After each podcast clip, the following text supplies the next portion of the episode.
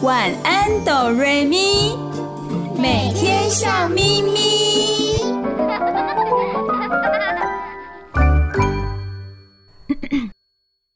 准备好了吗？我们要开始喽！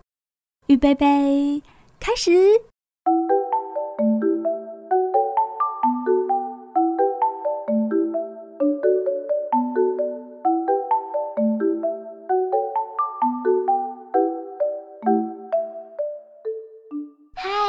爱的大朋友和小朋友，我是小雪，欢迎收听晚安的瑞咪。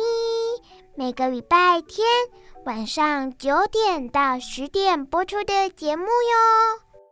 大家好，我是小光，你收听的电台是 FM 九九点五 New Radio 云端新广播电台。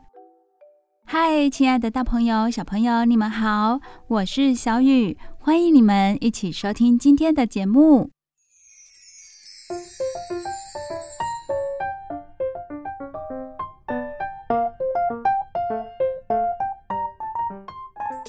大朋友、小朋友，我们都知道，狗狗会帮忙看家，有的甚至可以协助忙包朋友。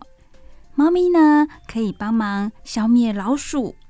至于古代的信鸽，鸽子会帮忙人们传递信息。有些动物可以帮助我们人类，但是大朋友、小朋友，你们知道吗？有一些小小的昆虫也是可以帮助人类的哦。帮助谁呢？帮助农民来除掉田里的害虫。有的昆虫可说是农民的好帮手哦。昆虫帮助农民。种出健康又美味的菜，我们吃了身体健健康康，所以那些昆虫也是帮了我们耶。嗯，可以这么说哦。这些帮助农民的小昆虫们，就是所谓的益虫，有益的虫。如果没有这些有益的虫的话，也许农民就会用其他的方法，例如喷洒农药。没错，如果残余在农作物上的农药吃到我们身体里，就会造成我们身体的负担或者是伤害哟。所以呢，今天小光、小雪和小雨要在节目当中跟大家聊聊这个田里的小帮手，一些对我们人类有帮助的益虫，有帮助的昆虫。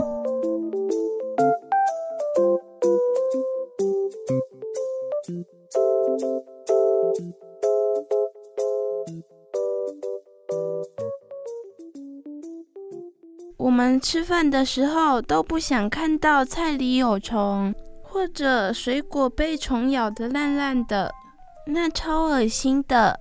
对呀，看到菜里有菜虫，小雨也真的很害怕，甚至在洗菜的时候看到菜虫也会吓一跳呢。感觉起来这些虫很不受人们欢迎啊！怎么会是田里的帮手，而且还受到农民的欢迎跟喜爱呢？别怀疑，虫虫防治法很久以前就有农民在使用了。一千七百多年前的中国古书《南方草木状》已经有记载。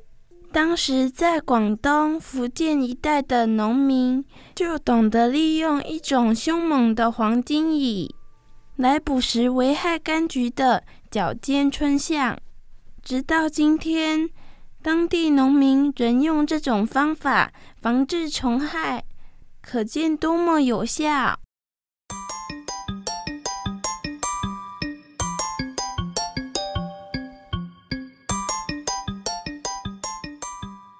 到了十九世纪末，美国加州因为催眠介壳虫在柑橘园大量繁殖，让许多柑橘树枯萎，引发前所未有的灾害。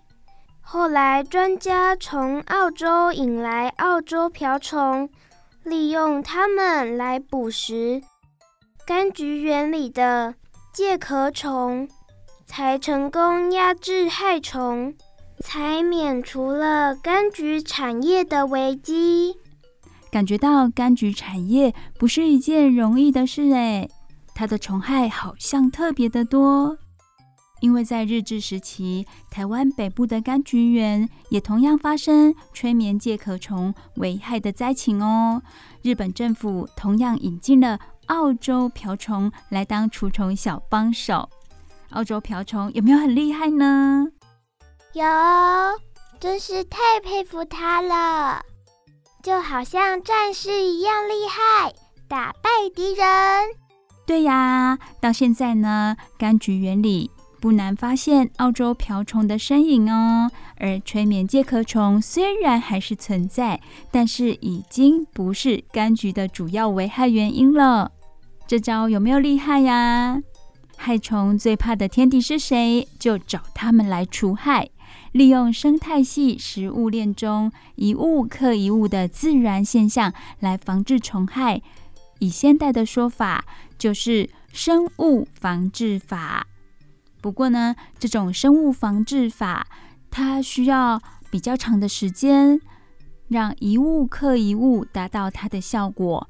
而且农民要先引进这些战士、这些益虫有益的昆虫，还要养它们，也不是一天就可以完成的事。所以呢，有的农民为了大量生产农作物，就做了什么事呢？接下来我们赶快看看哦。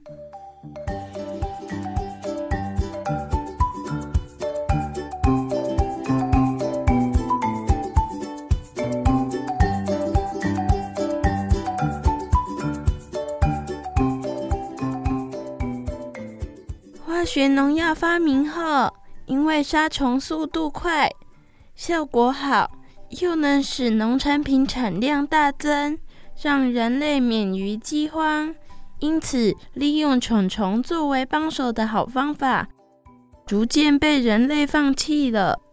台湾的农民大约在三十年前开始大量使用化学农药，近年来，人们警觉到，残留在农作物上的药剂，如果吃进肚子里，会对身体产生很大的伤害，因而开始思考回到过去的传统方式，不要再使用化学药物。是啊，化学农药的发明虽然带来了很大的便利，农民不用那么的辛苦。可是这些残留在农作物上的药剂吃进肚子里，的确会对身体产生很大的伤害。所以大家又开始想要回到过去的防治方法，而许多专家用传统的天敌法当做基础进行了研究，发现可以消灭果实蝇的寄生蜂、吃蚜虫和螨类的草蛉，以及会吃蛾蝶类幼虫的。黄斑粗喙春象和螳螂等等，都能代替化学农药喽，成为了农民的好帮手。只是啊，为了要让农作物能大量的生产，这些被当作战士、战将的虫虫，就必须要用更科学化的方式来繁殖跟管理喽。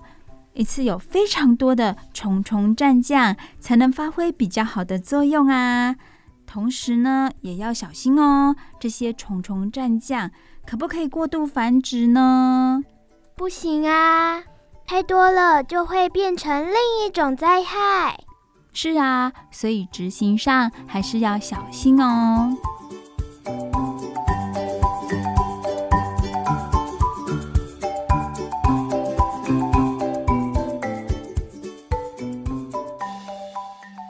我们人类相当的聪明哦，也知道要如何轻松一点。那么到目前为止，有没有其他防虫害的新方法呢？是有的哦。防虫害的新方法有什么呢？小光来分享。由于科学的日新月异，除了利用天敌外，专家还研发出以病原微生物来灭虫。也就是让害虫因为感染病毒或细菌而生病死亡。哦，原来就是让害虫本身自己生病啊！还有啊，专家从昆虫身上研发另一种秘密武器，叫做费洛蒙诱捕法。动物为了觅食、求偶、防御敌人等不同的需求，会从身体分泌各种不同气味的费洛蒙。同类一闻到味道，就知道它想传达的讯息。专家很聪明吧？这是他们研究出来的哦。利用昆虫它本身的一些行为而分泌的费洛蒙来做什么呢？他们收集了雌虫用来求偶的费洛蒙，放在只能进不能出的瓶子里。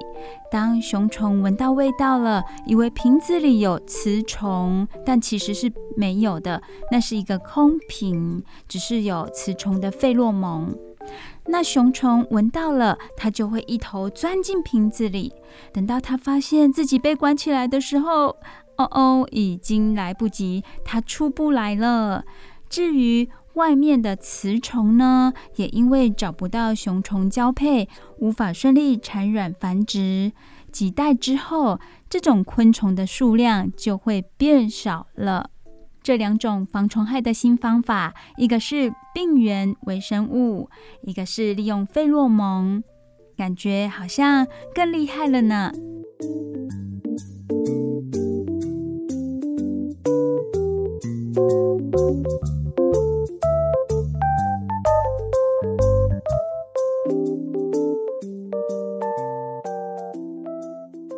想要让农作物长得好，我们吃了对身体健康有帮助，就不是非得要用化学农药不可喽。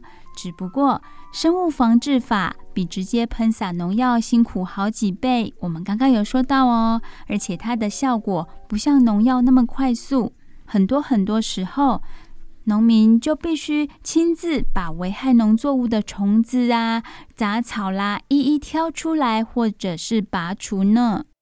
而这些田里的小帮手也需要特别照顾哦。例如呢，有些农民会让好几种天敌同时加入农田战将的行列，但是不同的天敌吃不一样的食物，生活习性也大不相同啊。所以就必须让田里的植物种类增加，甚至必须规划区块让他们休息。说到田里的小帮手，我想到鸭子。好哦，请小光跟我们分享。在台湾传统的水稻田里，有一种稻鸭共作法，非常有趣。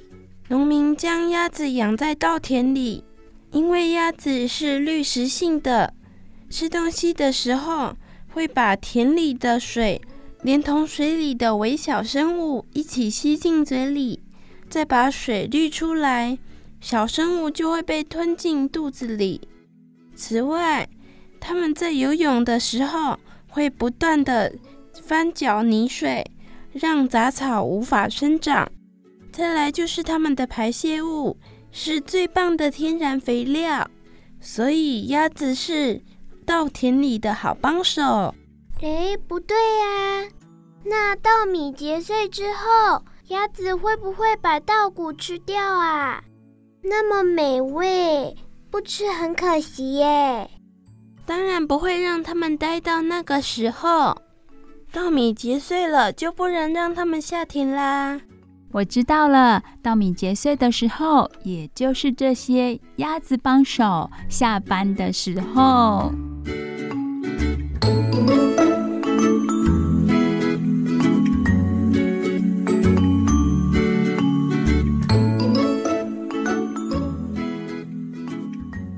虽然生物防治法非常非常的辛苦，但是它是有代价的。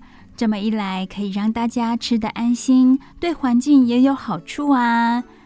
因为化学农药杀死的不是只有危害农作物的害虫哦，而是所有在田里生物的小动物都会因此受到伤害，甚至死亡。所以，想知道一块田里有没有喷洒化学农药，大朋友、小朋友，我们只要观察田里的昆虫生态，就能分辨喽。如果田里、菜园里死气沉沉，完全都没有其他小动物的话，通常就是一座有毒的农田了。现在我们大家知道了吧？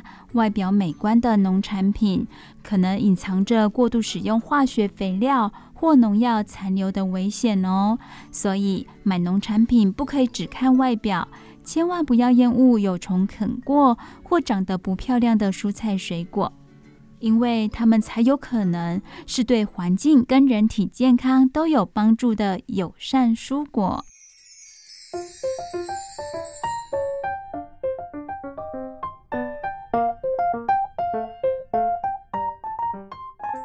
最后，小雨要补充的，就是大朋友、小朋友，你们有没有听过契作呢？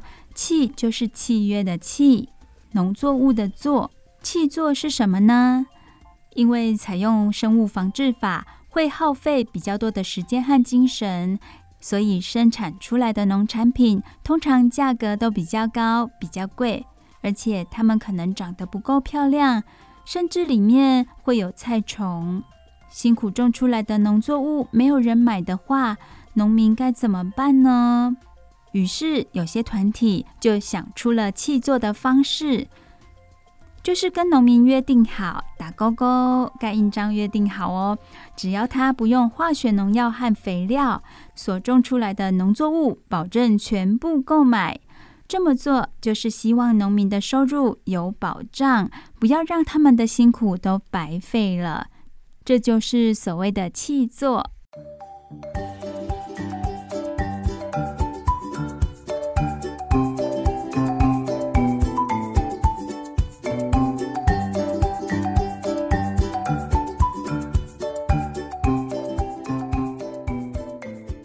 亲爱的大朋友、小朋友，在今天晚安哆瑞咪的节目当中，跟大家分享了在农田里、在菜园里的好帮手，有一些昆虫。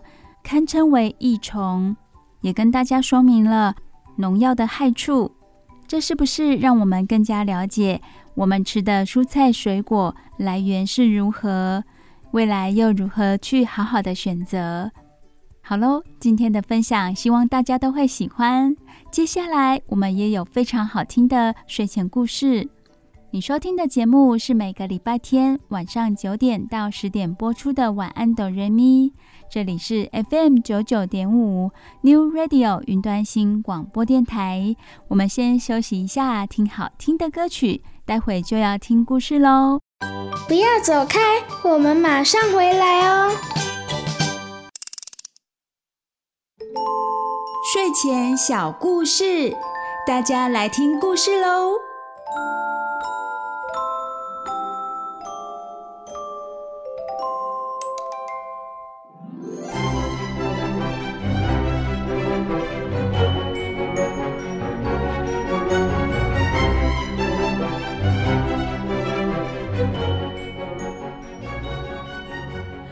嗨亲爱的大朋友、小朋友，我是小雨，欢迎收听每个礼拜天晚上九点到十点播出的《晚安哆瑞咪》。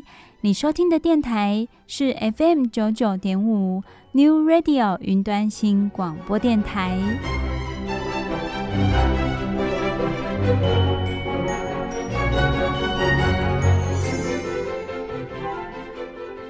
亲爱的小朋友，你喜欢阅读绘本故事吗？什么类型的绘本故事你最喜欢呢？是冒险故事，是奇遇记，还是充满幻想的奇幻故事？绘本故事有很多种，对吧？如果你有喜欢的类型，也可以跟大人分享哦。可以请他们到图书馆去借阅给你看。如果时间允许的话，也请大朋友说这些故事给小朋友听。促进亲子互动，亲子之间的关系也会更好哦。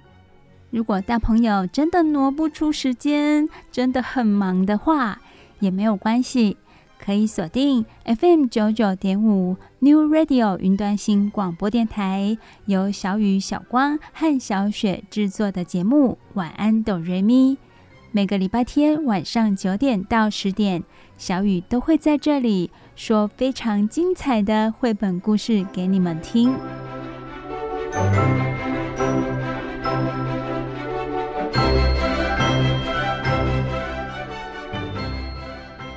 小雨知道哦，有的大朋友到现在也一样非常的喜欢儿童的绘本故事，也常常会去翻阅。其实这是非常好的，因为借由小朋友的绘本故事，可以让大朋友童心未泯的心得到一个疗愈。尤其在忙碌的工作之后，陪伴着小朋友。看这些绘本故事，不是只有说给他们听而已，自己也得到疗愈呢。小雨也是这样的哦。这么多类型的绘本故事，你喜欢哪一种呢？小雨曾经听过小朋友告诉我，什么样的类型他都喜欢。哇，兴趣真的很广泛哦。小雨也相信，绘本故事一定带给他许多乐趣。以及让他得到很多意想不到的收获。有的小朋友特别喜欢奇幻、富有想象力的绘本故事。这个类型的绘本故事呢，它其实考验着作者的想象力。当然，这些作者本身就需要具备有想象力和创造力。有时候还需要有一点点童心，才有办法写出很棒很棒，而且能够贴近小朋友，才能够得到小朋友的回响。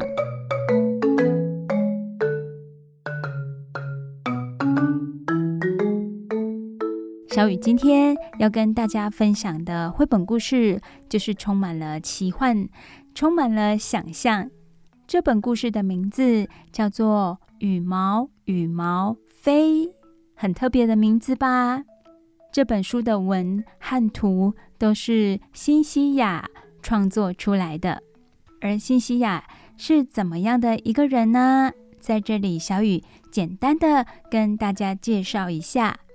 辛西亚她是一位意大利的女画家，哇，难怪。她可以画出这么美丽的图画。如果有机会的话，小朋友可以到图书馆借阅这本书。真的就像小雨现在讲的，当你看到这本书的时候，你会非常惊叹，他的画是这么的丰富美丽。辛西亚这位意大利的女画家，她是出生于一九六八年。很特别的是，她学的是建筑哦。可是却热爱创作童话。她养着一只大狗，这只大狗丰富了辛西亚的日常生活，因为这只大狗发生了很多很趣味的故事。辛西亚他喜欢跳舞、滑冰、潜水，还有看海。为什么喜欢看海呢？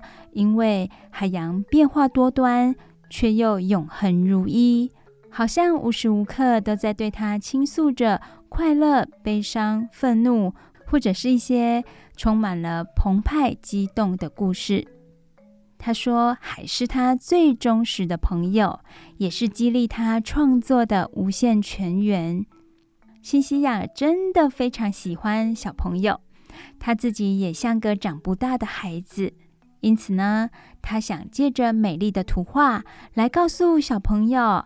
动人的故事，并且分享他小的时候曾经拥有的美丽梦想。辛西亚的作品丰富善感，笔触细腻而且优美。今天小雨要跟大家分享的这本《羽毛羽毛飞》，是他在波隆纳国际儿童书插画展入选佳作《好大的风》之后，他独立创作绘画的作品。这个故事充满了神奇和魔幻，在小雨看来是一个充满温馨、非常有爱的故事。现在，小雨就要说这个故事给你们听喽！羽毛，羽毛飞。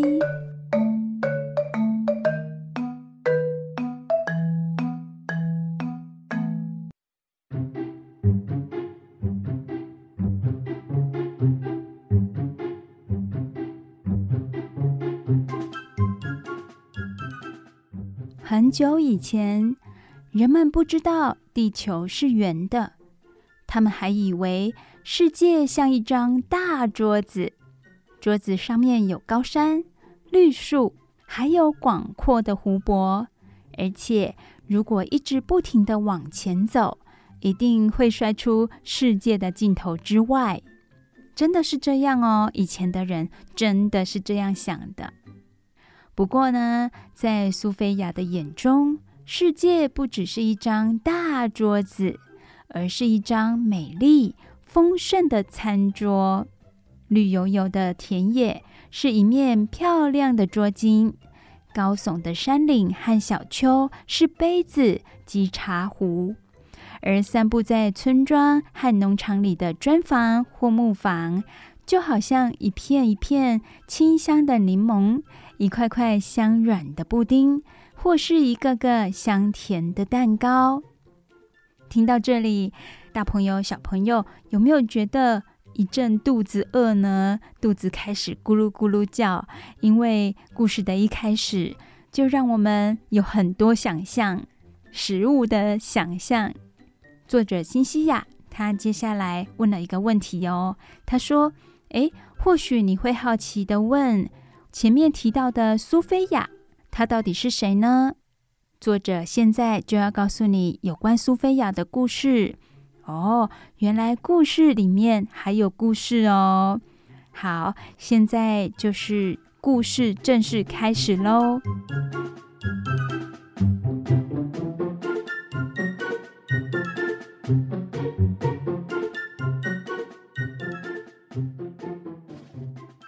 在一个寒冷的冬天，一只野鹅飞到一栋小房子的前面。鹅就是天鹅的鹅，而现在我们要说的是一只野鹅。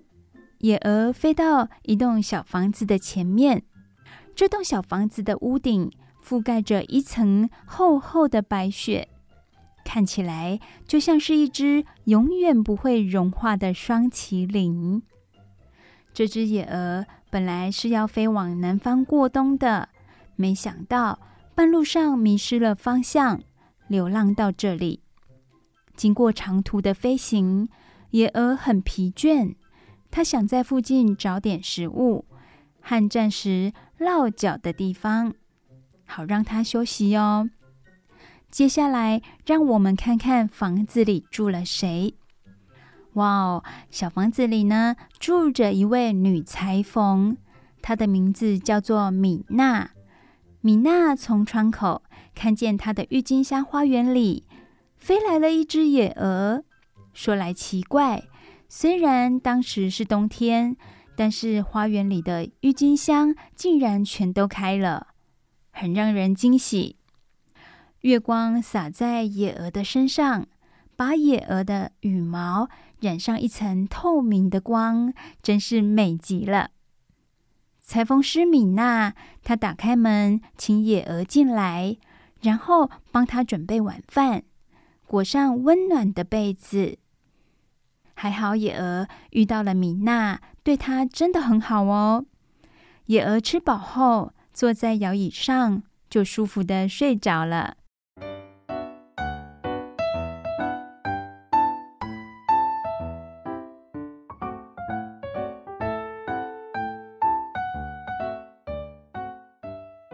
二天，米娜醒来的时候，哎，野鹅竟然不见了，只留下一张感谢的字条和一颗蛋作为礼物。米娜看着字条笑了笑，心里想：哎，这位客人还真奇怪呢。不过，野鹅送的那颗蛋却不小心滚到壁炉旁边，和复活节的彩蛋混在一起了，所以米娜有没有发现呢？没有发现，她没有发现野鹅送了她一颗蛋。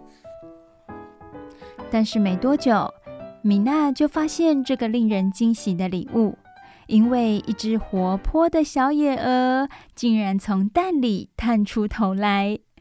米娜细心的帮小野鹅把蛋壳剥开。他的动作好温柔，好仔细。虽然米娜长得一点儿也不像野鹅，可是小野鹅一看到米娜，马上就把她当成自己的妈妈。它对着米娜呱呱叫，在她的脚边团团转。米娜好开心哦！她帮小野鹅取名为苏菲亚。原来故事一开始说到的苏菲亚就是这只小野鹅。米娜看见它，决定好好的抚养它长大。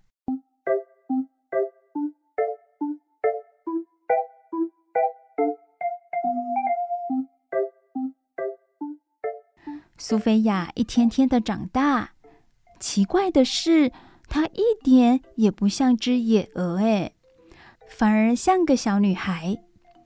她学人说话，在浴缸里洗澡。还学米娜做裁缝，哇，真的很厉害的野鹅！而且他还常常拿把剪刀，把卫生纸剪成衣服的形状，再一针一线的缝成一件件小衣服。苏菲亚很喜欢自己的作品，她高兴地说：“长大后，我一定要和妈妈一样，当个很棒的裁缝师。”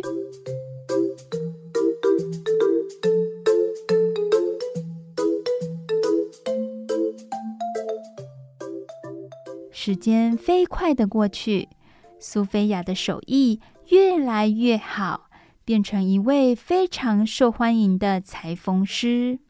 大朋友、小朋友，说到这里，我们真的很难想象吧？这位很受欢迎的裁缝师，他竟然是只野鹅呢？到底他是怎么拿剪刀的呢？没关系，这是一个富有想象力的故事。我们只要专心的跟着故事的剧情走就可以喽。苏菲亚做出来的衣服不仅非常漂亮，还有神奇的魔法，那就是不管任何人，只要穿上苏菲亚做的衣服，就会觉得很温暖。大家都觉得好神奇，却不知道究竟是什么缘故。原来苏菲亚做衣服的时候，会偷偷摘下几根身上的羽毛，缝进布料里头。穿着用这些布料做出来的衣服，不但身体暖和，心也会暖洋洋的，充满快乐、幸福的感觉。大朋友、小朋友，请你们想象一下，你们有没有穿过羽绒衣呢？真正的羽绒衣里面就是有这些鸟的羽毛哦。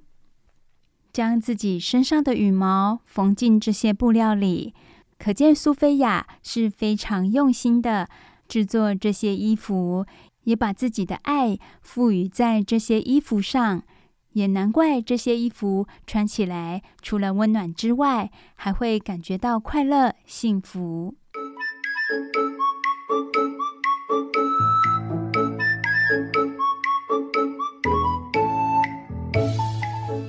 苏菲亚的名气迅速的从一个国家传到另一个国家，最后终于传进奥伯金国王的耳朵里。奥柏金国王他非常的富有，也很喜欢新奇的事物。他想试试这种神奇的魔法衣，就聘请苏菲亚当宫廷的裁缝师，要她帮所有王宫的成员做衣服。苏菲亚拿了许多布料给国王挑选，可是国王都不喜欢，不中意。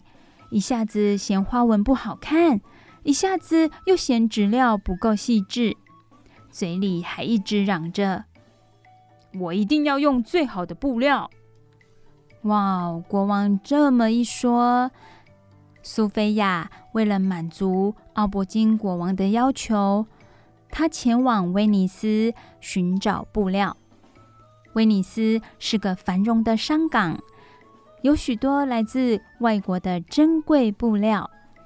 苏菲亚也很懂，对吧？她还知道要到威尼斯找布料。苏菲亚果然在那里找到了摩洛哥的毛皮、中国的丝绸、波斯的刺绣。她知道，如果她把自己的羽毛掺进这些珍贵的布料里，就能做出世界上最轻、最暖的衣服，而且这些衣服将会变成无价之宝，因为这些衣服穿在身上，几乎感觉不到布料的存在，就好像穿着一件摸不着或透明的衣服。却一点也不觉得冷。更令人惊讶的是，这些衣服不仅能消除人们的冷漠，化解人们的哀伤，还能让人忘记所有的忧愁。哇，没想到真的有这么神奇的衣服。那么小雨也很想拥有一件呢。为了能早一点回到奥伯金国王的王宫。威尼斯人帮苏菲亚把三轮车换成跑车，将布料运回去。小雨现在眼前就看到苏菲亚，她开着跑车，后面载着许多布料，真的蛮有趣的。一只野鹅，一只鹅哦，它开着跑车呢。为了感谢威尼斯人的帮忙，苏菲亚把她亲手缝制的防寒衬衫、百优结领带、爱心围巾以及开口笑外套送给威尼斯人作为礼物。苏菲亚是不是很贴心呢？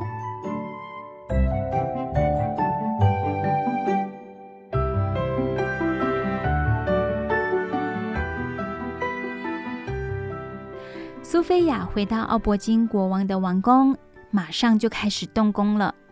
她用心的设计、剪裁、缝制，终于做出了全世界最神奇、最美丽的魔法衣。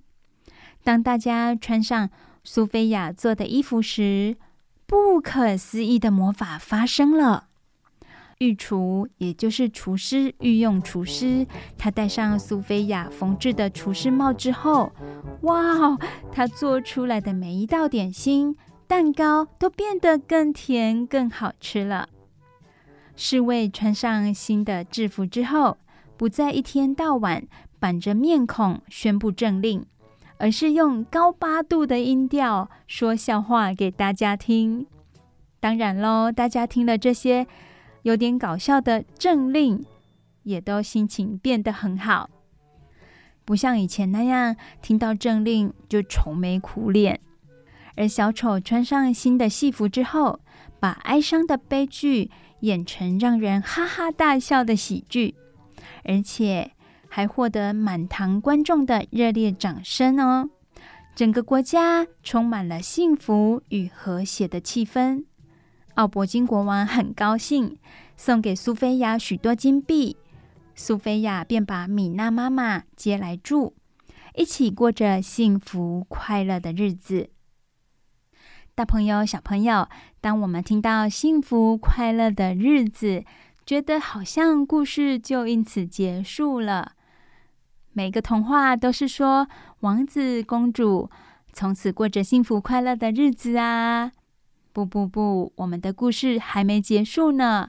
不过，我们要先让大耳朵、小耳朵休息一下喽，先听首好听的歌曲，待会小雨再继续把故事说完。你收听的节目是每个礼拜天晚上九点到十点播出的《晚安，哆瑞咪》。你收听的电台是 FM 九九点五 New Radio 云端新广播电台。我们听歌喽！不要走开，我们马上回来哦。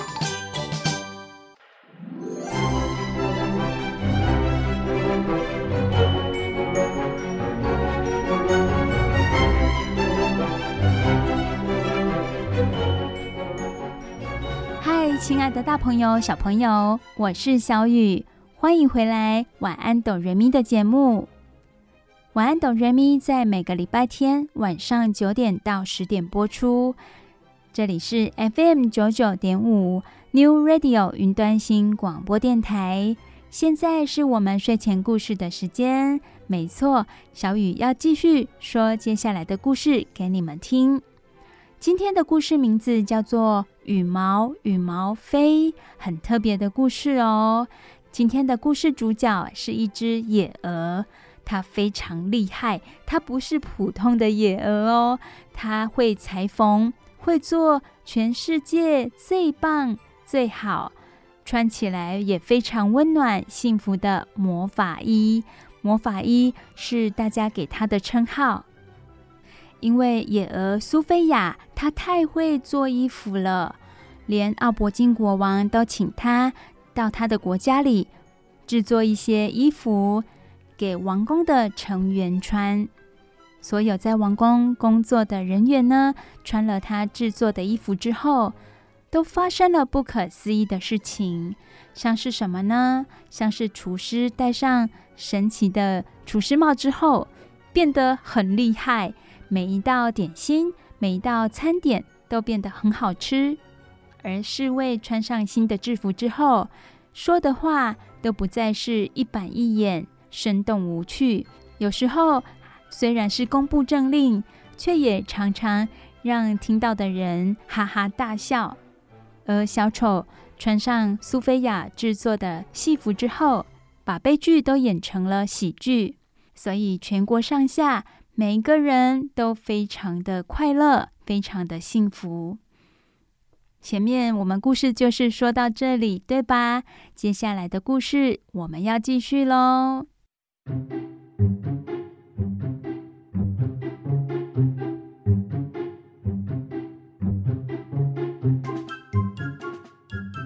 苏菲亚后来拿到了国王赠送的金币之后，又把米娜妈妈接来住，他们一起过着幸福快乐的日子。可是，随着秋天的脚步走近，苏菲亚变得怪怪的，她觉得。全身上下有一股冲动，就好像有一种神奇的吸引力，不停地催促她往南方去。她甚至梦到从来没有去过的非洲。奇怪的是，虽然苏菲亚没有地图，可是却清楚地知道要如何前往非洲。他不懂自己究竟发生了什么事，直到有一天。他望着窗外，看见一群候鸟飞往南方。苏菲亚突然明白了一件事：对，我是一只野鹅，飞往南方的时候到了。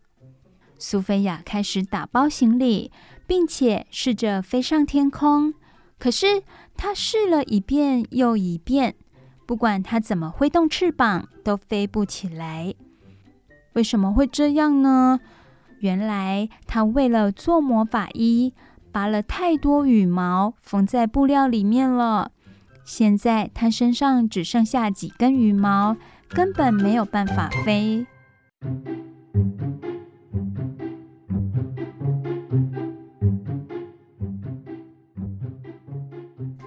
苏菲亚难过的哭起来：“嗯嗯，我永远看不到我梦中的非洲了。”苏菲亚忽然想起，她认识一只住在沼泽的老青蛙，它叫做格楚，是个非常聪明、厉害的女魔法师。或许格楚有办法可以帮我飞起来。苏菲亚立刻拿起电话打给格楚，铃铃铃，铃铃铃。格楚接起电话，苏菲亚还来不及说话。电话那头的格楚已经猜到苏菲亚的要求了。他对苏菲亚说：“我可以教你念咒语，但是你必须靠自己的力量让魔咒产生效果。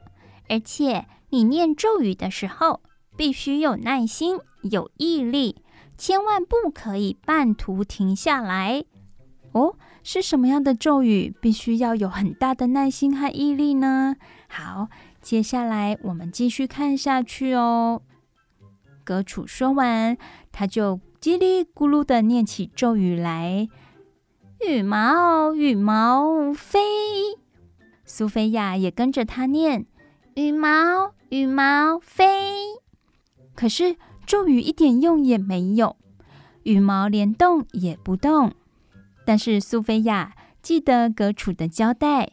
她不敢停下来，她继续念：“羽毛，羽毛飞，羽毛，羽毛飞，羽毛羽毛飞，羽毛羽毛飞。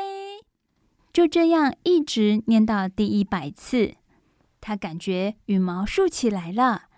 念到一千次，羽毛开始舞动；念到一万次，一股神奇的魔力从翅膀的尖端传到每一根羽毛上面。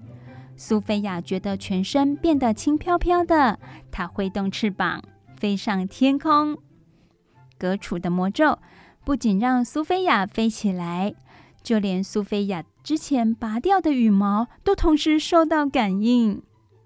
哇，大朋友、小朋友，苏菲亚之前是不是把她的羽毛也缝进了她缝制的魔法衣里面呢？那这些羽毛都有受到感应哦。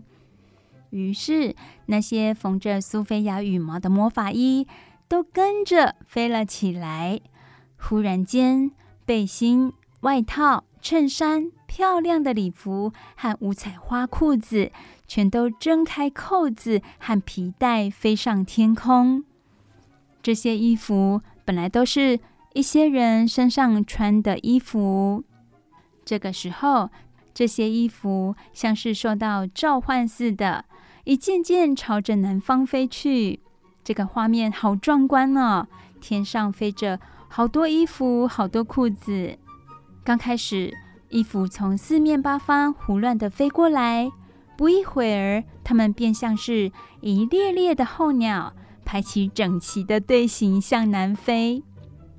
这时候，奥伯金国王的宫廷里头也一团乱，像是御厨的帽子不见了。侍卫的制服跑了，小丑的戏服也飞了。大家顾不得只穿着内衣，拼命地追着他们的衣服、裤子、帽子或领带。就连胖嘟嘟的奥伯金国王也用力地抓着他飞在半空中的背心。他就这么紧抓着背心，在半空中吊了一个半小时。哇，好久的时间呢！最后呢，奥伯金国王实在太累了，只好松开手，摔倒在地上。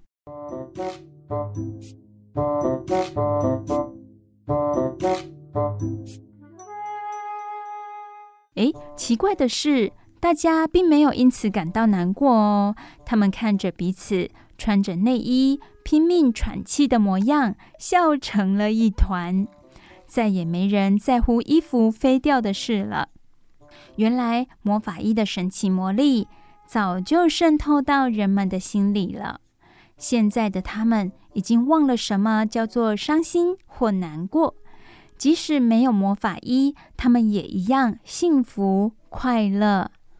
魔法衣象征着物质上的享受。当我们没有这些物质享受的时候，我们是不是心里仍然会感到幸福快乐呢？这个很重要哦。也许这是作者想要表达的想法吧。故事来到最后一页，是作者他自己的想法。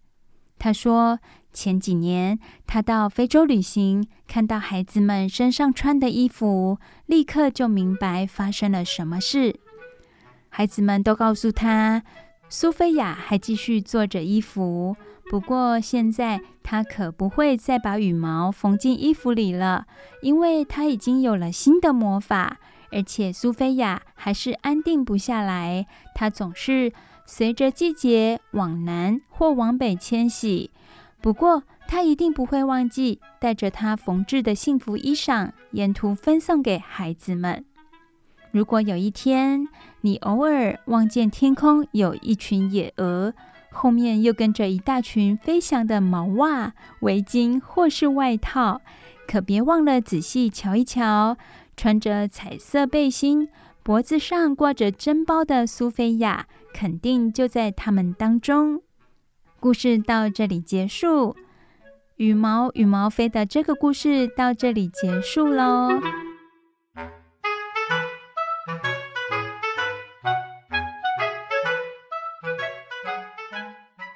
作者不仅创造了一个奇幻、有想象力的故事，在故事的结束之后，他也希望小朋友把这个想象力继续延续下去。